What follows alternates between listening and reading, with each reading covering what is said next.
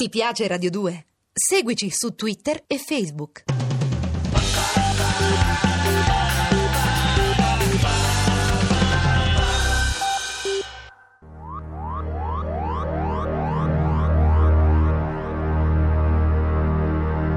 Alcatraz. I pensieri di Jack Folla. Oggi voglio aprire questa puntata salutando un uomo, né ricco né povero, né benestante né indigente.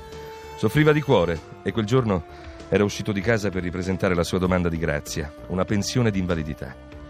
È morto stroncato da un infarto a Roma, piazza Venezia. Il suo corpo è rimasto quattro ore per strada, coperto dal telo ipocrita con cui si vela ai passanti l'inciviltà della morte, cioè l'inciviltà dello Stato nei confronti di un cittadino qualsiasi che muore. Aveva moglie e un ragazzino di otto anni. La moglie è stata informata telefonicamente da un conoscente che passava di lì per caso e nel cadavere accartocciato dall'ultimo spasmo ha riconosciuto le sembianze di un ex amico. Poi le hanno detto: Vada all'obitorio, attenda lì. Quattro ore di attesa. Quattro ore di fila davanti allo sportello della vita e della morte del comune di Roma. Noi non conosciamo nessuno, deve aver spiegato la giovane vedova al suo bambino orfano da quattro ore. I monatti del comune hanno solo una squadra per queste imbarazzanti incombenze, impreparati da sempre, come quando a Roma scende la neve. Se qualcun altro, due o tre, fossero stati colpiti da infarto in quel preciso momento, le loro vedove, i loro bambini, quanto avrebbero dovuto attendere all'obitorio per rivedere l'ultima volta papà? 4 per 3, 12. 12 ore sarebbero bastate? Al tramonto, forse. Al tramonto della civiltà. Anche per morire, con un minimo di decenza, in Italia bisogna presentare domanda in carta da bollo.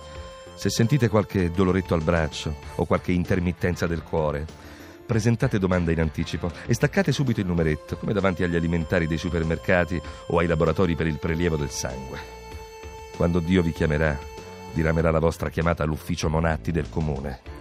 Il vostro corpo sarà spazzato via dalle strade senza lunghe attese, a meno che qualche VIP non muoia nel vostro preciso momento. In tal caso si precipiteranno a ritirarlo con tutta la scorta e a guardia del vostro corpo non rimarrà neanche un poliziotto. Così qualcuno vi scipperà pure il portafogli, come è accaduto giorni fa al policlinico a uno che stava sotto i ferri. Sì, Alcatraz è dietro l'angolo.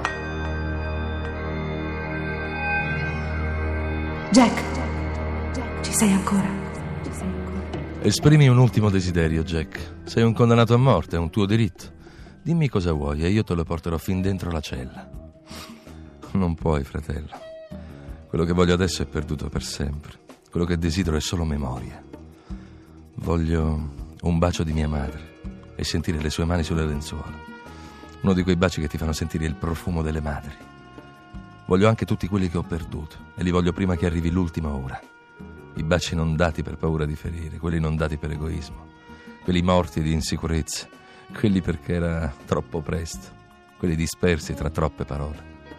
I baci interrotti da una telefonata, quelli lanciati da un finestrino di un treno in partenza dalla stazione di Mestre, quelli dimenticati su un prato di Villa Torlonia, quelli portati in alto sull'Etna e il Gianicolo, e quei baci profondi sulle panchine dell'università.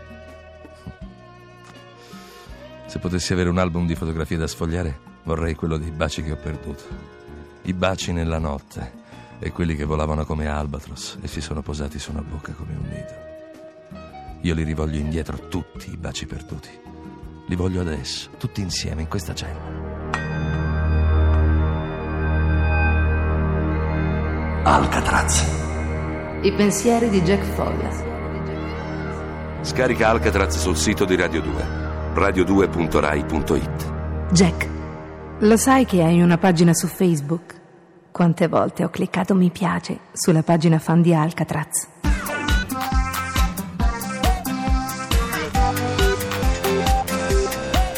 Radio 2. Ti piace Radio 2? Seguici su Twitter e Facebook.